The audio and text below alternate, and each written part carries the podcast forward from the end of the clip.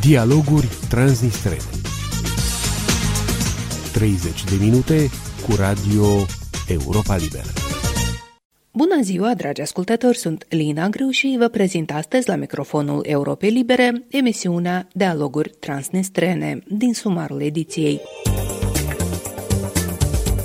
Victoria echipei de fotbal Sheriff Tiraspol contra Real Madrid a generat un val de emoție, dar și de discuții în contradictoriu despre cum și pe cine reprezintă de fapt mai mult această echipă, Republica Moldova sau interesele regiunii transnistriene și ale administrației de acolo noi conducte și noi prețuri la gaze rusești și perspectivele reglementării transnistrene văzute din zona comunității de experți. Aceste și alte subiecte le vom aborda în următoarea jumătate de oră. Pentru început însă, o sinteză a principalelor evenimente ale săptămânii trecute pregătită de colegul meu, Radu Benea. Bună ziua! La Tiraspol, activistul pentru drepturile omului și avocatul Stepan Popovski a câștigat în instanța orășenească procesul împotriva acțiunilor abuzive ale forțelor de ordine care l-au reținut în timp ce protesta pașnic în fața Sovietului Suprem al regiunii separatiste transnistrene. Pe 7 august 2020, Popovski a ieșit în stradă cu două pancarte ca să pledeze pentru libertatea de exprimare și a întrunirilor, cerând și eliberarea din detenție a activistului civic civic Gennadie Ciorba, dar și demisia așa numitului ministru de interne Ruslan Mova din administrația separatistă de la Tiraspol. Miliția a întrerupt pichetul lui Stepan Popovski, l-a reținut, i-a confiscat pancartele și l-a interogat timp de câteva ore și apoi l-a eliberat. După mai bine de un an de la incident, tribunalul de la Tiraspol i-a dat dreptate activistului, considerând reținerea sa drept ilegală și abuzivă. Șefa guvernului de la Chișinău, Natalia Gavrilița, s-a aflat la Bruxelles la începutul săptămânii trecute, în prima sa vizită în străinătate de la investirea în funcție. Unul din subiectele discutate la întrevederea cu șeful politicii externe și de securitate europene, Josep Borel, a fost și cel al reglementării transnistrene. Borel a spus că Uniunea Europeană este în continuare gata să faciliteze un proces de reglementare comprehensiv, pașnic și durabil, bazat pe respectul pentru suveranitatea și integritatea teritorială a Republicii Moldova în cadrul granițelor recunoscute internațional cu un statut special pentru Transnistria. Totodată, oficialul european a sprijinit ideea relansării unor consultări bilaterale în domeniul securității și apărării. La Chișinău s-a aflat într-o vizită de două zile președintele Germaniei, Frank-Walter Steinmeier, despre care a spus că este un semn de sprijin pentru cursul de reformă al președintei Maia Sandu și al noii guvernări. Într-o conferință de presă comună cu Maia Sandu în marți, Steinmeier a spus că Germania va oferi Republicii Moldova un sprijin financiar de 10 milioane de euro pentru expertiză în dezvoltarea reformelor din sectorul public, asigurarea securității energetice, sistemul de sănătate și cooperarea regională. Uniunea Europeană are nevoie de o vecinătate estică stabilă și prosperă, iar reformele din Moldova sunt exemplul cel mai curajos din întreaga regiune, a spus liderul german. Steinmeier a mai vizitat Moldova în 2016 în calitate de ministru de externe, când Germania deținea președinție în exercițiu a OSCE și a pledat pentru aplicarea unor soluții realiste de consens acceptate și de Rusia în chestiunea transnistreană, numită și tactica pașilor mici. La Chișinău această abordare a fost criticată adesea de experți, dar și de actuala președintă Maia Sandu, pentru că ar îndepărta reglementarea politică definitivă a conflictului. Răspunzând întrebării Europei Libere dacă politica pașilor mici în reglementarea transnistreană mai este actuală, Frank-Walter Steinmeier a spus, citez, sunt convins că în Moldova se întreprind toți pașii necesari pentru ca conflictul cu Transnistria să nu se agraveze și ca să reușim să soluționăm lucrurile și să vedem o deescaladare a situației. Cetat închis. De pe 1 octombrie, în Republica Moldova s-au majorat pensiile minime până la 2000 de lei pe lună pentru un stagiu complet de cotizare sau cu 68%. Pensia minimă pentru cei fără stagiu complet de cotizare se va majora în medie cu aproape 400 de lei. De asemenea, toate pensiile vor fi indexate cu 3,86%. Este cea mai mare majorare de pensii din istoria Republicii Moldova. În Georgia au avut loc alegeri locale considerate un test pentru partidul de la guvernare Visul Georgian și care, conform rezultatelor preliminare, se află cu mult înaintea opoziției, obținând circa 47% din sufragii. Alegerile de la sfârșitul săptămânii s-au desfășurat pe fundalul tensiunilor generate de arestarea fostului președinte Mihail Saakashvili, care s-a întors în Georgia pentru a susține formațiunile de opoziție. Autoexilat în Ucraina, Saakashvili a fost condamnat în lipsă în 2018 la 9 ani de închisoare, fiind acuzat de abuz de putere, acuzații pe care le respinge ca fiind motivate politic. Președinta georgiană Salome Zurabișvili a declarat că nu îl va grația niciodată pe fostul președinte, acuzându-l că încearcă să destabilizeze țara. Șeful politicii externe a Uniunii Europene, Josep Borrell, a îndemnat puterea și opoziția din Georgia să dea dovadă de reținere și să respecte supremația legii în legătură cu reținerea lui Saakashvili. Mulțumesc, Radu Benea. Aceasta a fost sinteza principalelor evenimente ale săptămânii trecute, mai multe în actualitate găsiți pe pagina noastră de internet. Aici Radio Europa Liberă.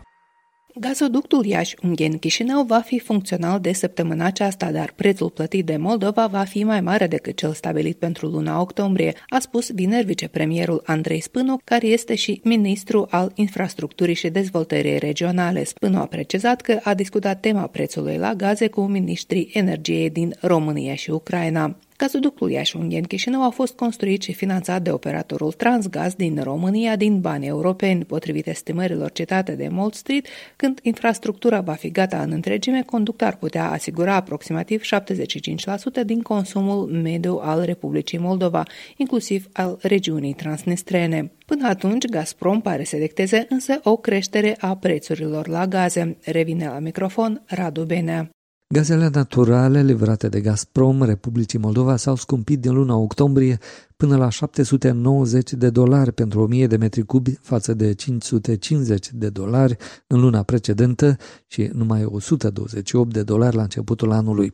Contractul cu Gazprom, care a expirat până în data de 30 septembrie, a fost prelungit însă cu o lună pentru a nu periclita livrarea gazelor până la încheierea noului contract și pentru a negocia un preț mai bun, a anunțat vicepremierul și ministrul infrastructurii și dezvoltării regionale Andrei Spânu. El a dat asigurări că prețul mai mare la gaze pentru luna curentă nu îi va afecta pe consumatorii finali.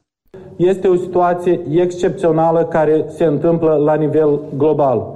Căutarea vinovatului în această situație este, din punctul nostru de vedere, o greșeală. Noi facem tot posibilul ca să discutăm și să avem un contract bun pe termen mai lung cu Gazprom și astfel să asigurăm un preț bun pentru țara noastră, iar în final discutăm cum să ajutăm cetățenii ca aceste uh, ridicări de prețuri care se întâmplă la nivel global să nu îi afecteze. Și cum am menționat, această prelungire cu o lună nu va afecta nici într-un fel facturile care sunt achitate la moment de cetățenii noștri.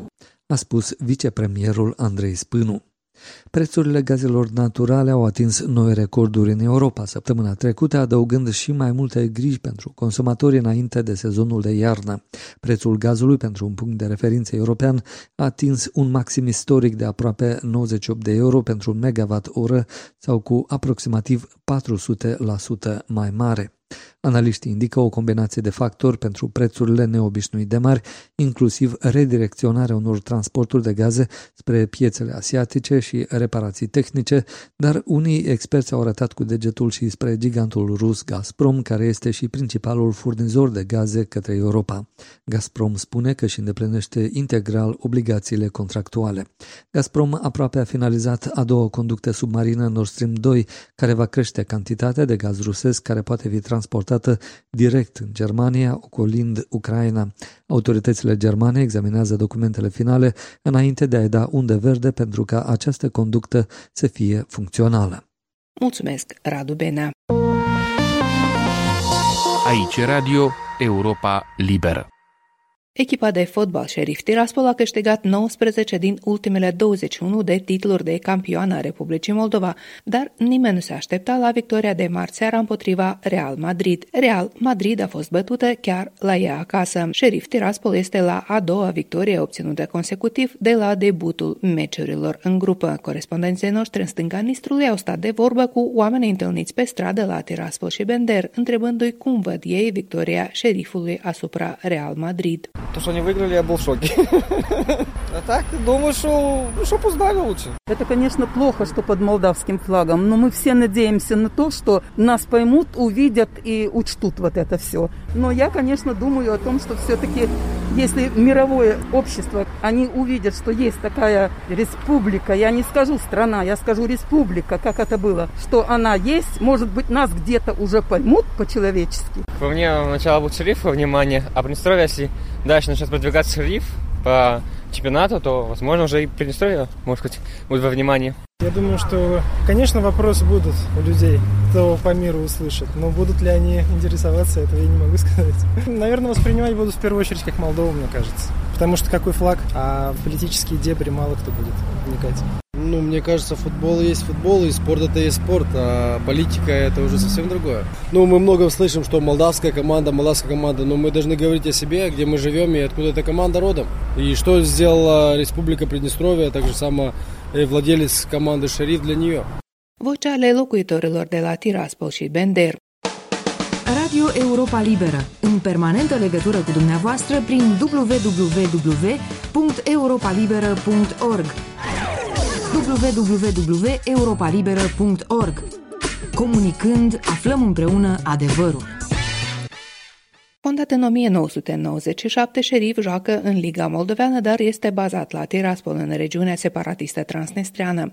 Aparține companiei controversate cu același nume, Șerif, care mai deține în afara echipei de fotbal cele mai profitabile afaceri din stânga Nistrului, de la supermarketuri la o renumită fabrică de coniac. Așa încât victoria în grupele Ligii Campionilor a fost primită la Chișinău cu sentimente amestecate, după cum relatează Sergiu Culac. Este o premieră absolută accederea fotbaliștilor din Republica Moldova în grupele UEFA Champions League, numai că echipa care a cucerit acest drept are o dublă apartenență. Chișinăul și-o atribuie pe motiv că evoluează în campionatul Moldovei, iar în meciurile internaționale se prezintă sub tricolorul moldovenesc, în timp ce Tiraspolul o revendică mai cu seamă după recentele meciuri spectaculoase, pe motiv că a crescut pe pământ transnistrean sprijinită cu fonduri locale. În seara zilei, fluierul de final al partidei de pe stadionul Santiago Bernabeu din Madrid a pornit la miez de noapte în spațiul online o avalanșă de mesaje, de la ovații până la incursiuni politice. De altfel, opinii asemănătoare le-am reauzit și în stradă de la trecătorii ocazional întâlniți.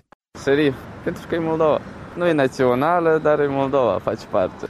Sincer vreau să spun că am simțit mândrie. Ok, e stânga Nistrului, da, dar pentru istorie este o secundă ceea ce s-a întâmplat 20 de ani în urmă, 30 de ani în urmă. De ce eu nu ne văd așa de distanțați unii de alții. E un sentiment mai degrabă emoțional decât rațional, dar din punct de vedere rațional, desigur că sunt întrebări. E o istorie, e un moment frumos, dar ne îmbătăm cu apă rece, de fapt. Da, bucuria, dar nu văd e ca pe străzi, eu nu văd nici unul cu steaguri, cum e ca de, de pildă se întâmplă la Anglia sau la Franța, da? так. Почему за... нет всеобщей радости? Ну, это зависит от каждого человека, я так думаю. Просто мы должны порадоваться за свою страну, что она выиграла у такого сильного противника, как Реал. Путеменима мира маймутк, чей уамень, который умел печетин транснистр сепаратиште, кумей нумеск, кафраз, кабраву, капрословиц Молдовы, а капеняс маймут мамуза. Чары сепаратизму спорту. Спорт есть спорт asta. Eu personal mă bucur. Oricum sunt a noștri, au jucat pentru noi, pentru țara noastră. Dacă a noștri nu vor să имplice, măcar alții pentru noi. Ну это классно, это круто. Я хоть и не интересуюсь вообще футболом, вообще его не смотрю, но мне было приятно узнать, что... Ну, с Приднестровья давно как бы с нашей, так сказать, части, чтобы люди uznали, что есть Moldova. Șeriful, cum n-ar fi, și este, se adaugă acolo cuvântul din Republica Moldova. Mulți spun că e finanțat clubul din bani obscuri și așa mai departe. Astea sunt problemele interne a Republicii Moldova, care trebuie hotărâte neapărat. alți persoane trebuie să vadă, să uite, să controleze toate istoriile astea cu găuri, cu corupție, cu tot asta iana. Fanații de la fotbal, ei nu se gândesc la asta, ei se gândesc la cei că au victorii.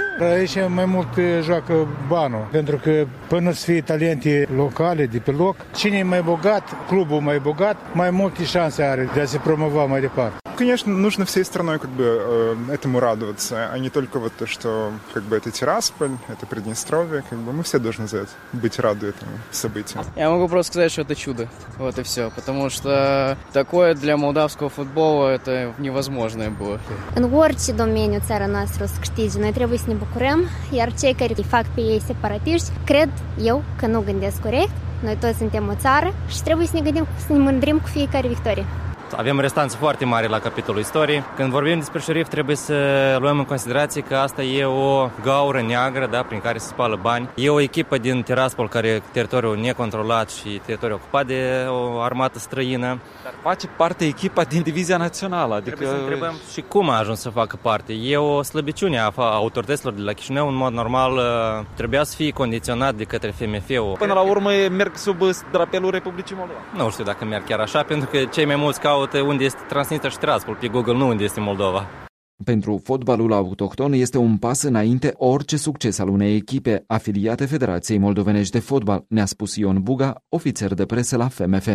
Șerif e club de fotbal care este afiliat la federație. Dar ei participă în cuple europene, adică nu noi ne ocupăm de, de organizare. Clubul de sine stătător participă în competițiile europene și tot ce câștigă ei este câștigul lor. Orice victorie este doar un pas înainte pentru fotbalul moldovenesc și de ce nu poate să fie și un exemplu pentru alte echipe ca de asemenea să dorească să ajungă la un asemenea nivel. De cealaltă parte, într-un interviu cu Radio Europa Liberă, jurnalistul de investigație Mădălin Necșuțu a atras atenția asupra existenței unei lupte inegale față de alte echipe locale de fotbal. Atunci când vorbim de clubul Șerif, vorbim automat de oligarhii Victor Gușan și Ilia Cazmală, care controlează efectiv toată economia regiunii separatiste transnistrene. Este o luptă inegală de prin prisma faptului că cluburile din Republica Moldova sunt foarte sărace. Ele de, de-abia reușesc să se mențină pe linia de plutire, în timp ce șerif Tiraspol își permite să aducă nu știm cu ce bani, pentru că cei de la șerif nu raportează cifrele către Chișinău, da? nu știm cu ce bani sunt plătiți niște jucători profesioniști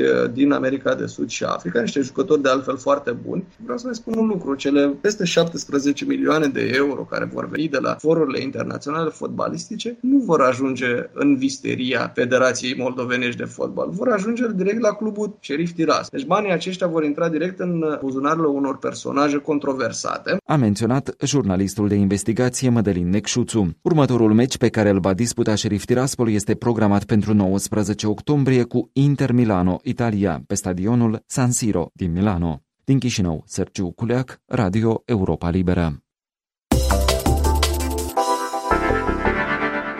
Totuși, acest succes al echipei de fotbal Sheriff Tiraspol este o victorie istorică sau o lovitură de imagine pentru regiunea separatistă a Republicii Moldova. Am discutat subiectul cu colegul meu Iulian Ciocan, care este autorul rubricii Realitatea cu amănuntul de la Europa Liberă. Iulian Ciocan, mă bucur să avem această discuție, în afară de faptul că, haideți să trecem la pertu, ești un foarte bun observator a vieții cotidiene din Republica Moldova. De multe ori am discutat în redacție despre sport și fotbal, cred că acum este este o ocazie foarte bună de a puncta anumite lucruri care ne se par sau ți se par ție importante în legătură cu victoria lui Șerif Tiraspol.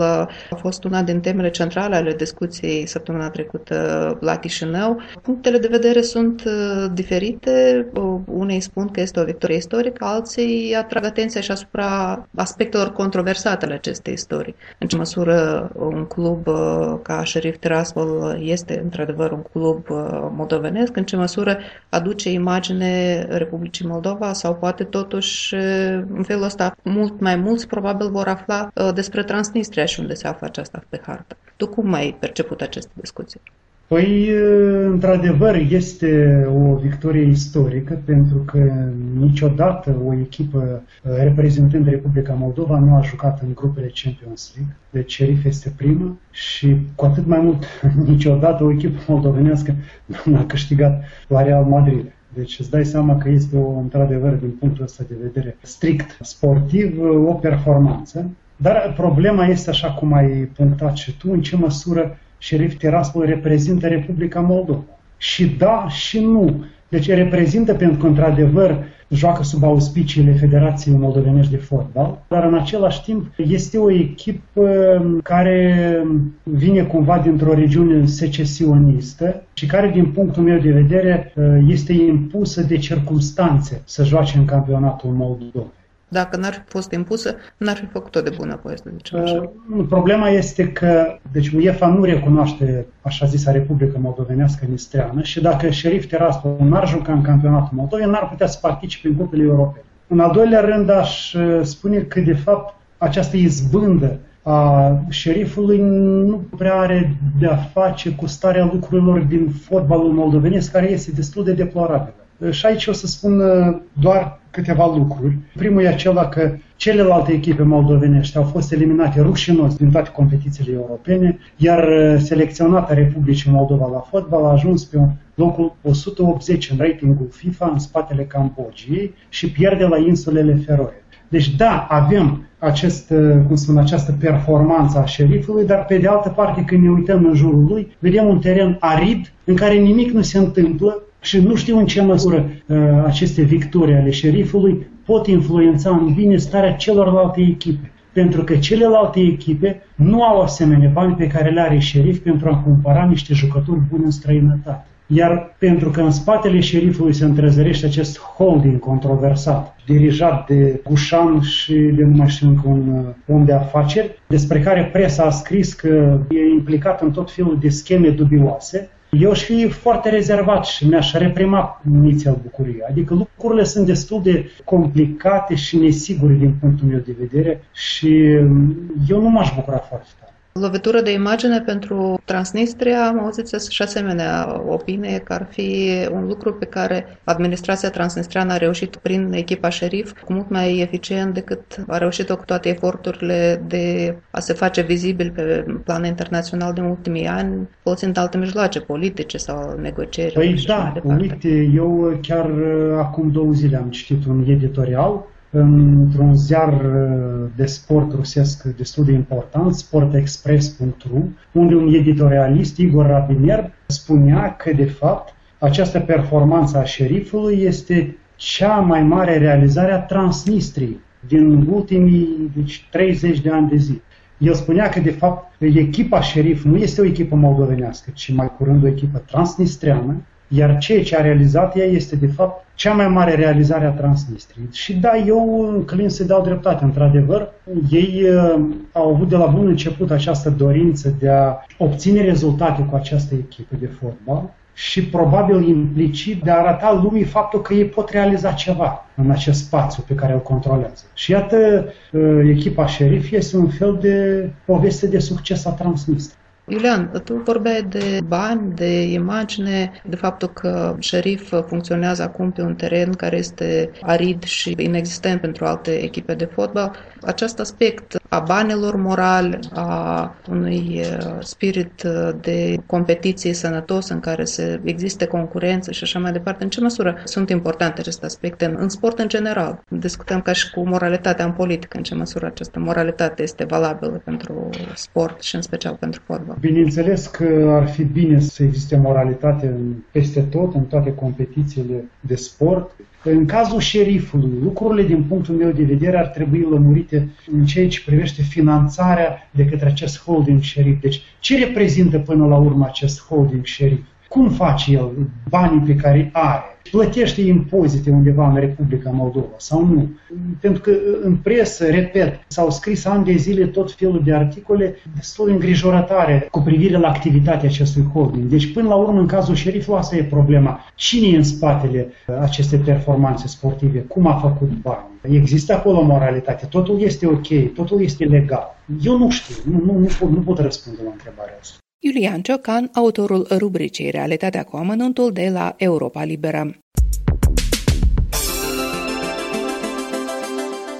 Cercetătorul de la Berlin, Dumitru Mânzărar, expert asociat al Diviziei Europa de Est și Eurasia a Institutului German de Afaceri Internaționale și Securitate, crede că în reglementarea transnistreană, noile autorități moldovene au preluat o strategie greșită de la vechile guvernări, cea de a se feri de acțiuni mai ferme pentru a nu supăra Rusia. Într-un interviu cu Europa Liberă, expertul descrie ce crede el că ar trebui să întreprinde Chișinău la ora actuală în această problemă. Un interviu realizat de Liliana Barbaroșie. Nu văd din uh, cele observate în spațiul uh, public, uh, nu văd o schimbare radicală a strategiei Chișinăului față de procesul de reglementare a conflictului în comparație cu administrațiile precedente de la Chișinău. La nivel strategic, intențiile sunt punctate și nu văd o problemă mare cu aceste intenții la nivel strategic. Problema care totuși o văd și este un fel de transfer de meteahnă de la administrație la administrație și care este prezent și și în etapa incipientă, uh, fiindcă avem puțin timp doar uh, să observăm acțiunile noi administrații, dar problema este de implementare. Deci, foarte des, uh, având o strategie foarte bună, dacă capacitățile de implementare sunt slabe sau planul de implementare nu este gândit bine, am putea merge la eșec. Și vreau să punctez unele goluri. Deci, în primul rând, pentru a soluționa conflictul transnistrian în mod eficient, adică pentru ca o soluție să fie fezabilă, trebuie să înțelegem logica uh, acestui conflict. Cu alte cuvinte, trebuie să înțelegem care sunt factorii care au contribuit la separarea regiunii transnistrene de restul teritoriului Moldovei și care sunt obstacole care nu ne permite să reintegrăm administrativ și politic acest spațiu. Dacă analizăm acești factori, um, atunci ideile de a crea o situație economică, politică favorabilă, atrăgătoare pe malul drept, ca prin aceasta să atragă cetățenii de pe malul drept, uh, această abordare este una greșită. Fiindcă conflictul uh, transnistrian nu este unul uh, care este ghidat de factori etnici. În pofida faptului că Rusia de la bun început a încercat să-l prezinte ca conflict etnic, fiindcă îi permiteau să formeze o legitimitate a intervenției sale militare. Și această imagine falsă de conflict etnic, într-un fel, este vârful suliței a strategiei Rusiei față de conflictul transnistrian. Însă, în realitate, acest lucru este fals. Conflictul a fost promovat simplu de o intervenție militară rusă de natură proxy. Adică s-au folosit uh, actori locali sau actori pseudo-locali. Rusia a preluat controlul uh, fizic asupra acestui teritoriu. Deci vreți să spuneți că e la mijloc interesul Rusiei, deci acolo trebuie căutată nu neapărat. strategia. Ceea ce vreau să spun uh, este că nu populația din stânga Nistrului decide, are Uh, puterea de a decide asupra întrebării de a integra regiunea înapoi cu Moldova sau nu. Fiindcă dacă era un conflict interetnic, cum a fost Kosovo și alții, atunci, da, strategia dată pe care guvernul de Chișinău o promo- pare să o promoveze la moment, ar fi fost corectă. Crezi condiții bune aici, populația de partea elaltă Uh, vede că e mai atractiv și încetişor, uh, deci uh, acea traumă a războiului se diminuează și atunci devine atrăgător pentru ei să se reintegreze. Plus mai adăugăm măsuri de consolidare a încrederii și toate aceste lucruri în ansamblu ridică șansa de a soluționa un conflict interetnic. Din motivul că este un conflict proxy, noi putem face 2000 de ani, deci măsuri de încredere, putem crea o Elveție Uh, din Republica Moldova și chiar dacă toată populația de partea stângă a Nistru și-ar dori reintegrarea, acest fapt nu se va împlini. Fiindcă decidentul, așa numitul uh, jucător veto, da, uh, care decide dacă reintegrarea va lua loc sau nu, Uh, este Federația Rusă și ea își menține această capacitate de a decide prin prezența militară pe teritoriul De ce, uh, de ce Chișinăul face această eroare logică în strategie?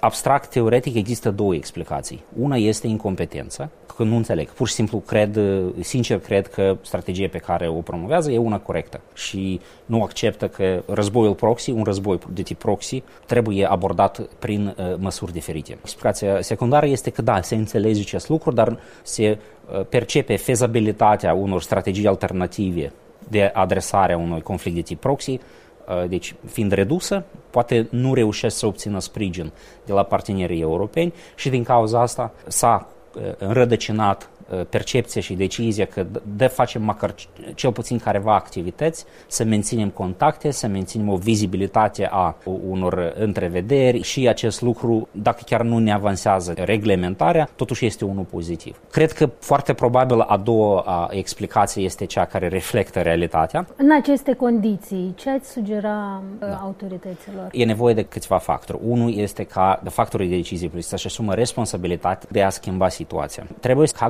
guvernarea să analizeze mai bine factori motori ai conflictului și să-i abordeze la direct. Nu să margă pe politicile uh, curente uh, de inerție care nu duc niciun risc uh, dar nu, nu generează uh, uh, niciun rezultat la fel. Deci să, să-și asume puțin risc față de problema transnistreană, ori și ce Rusia nu ar genera ca răspuns, nu va fi mai detrimental decât deja măsurile care Rusia le-a inițiat contra Republicii Moldova. Dumitru Mânzărar, expert asociat al Institutului German de Afaceri Internaționale și Securitate de la Berlin.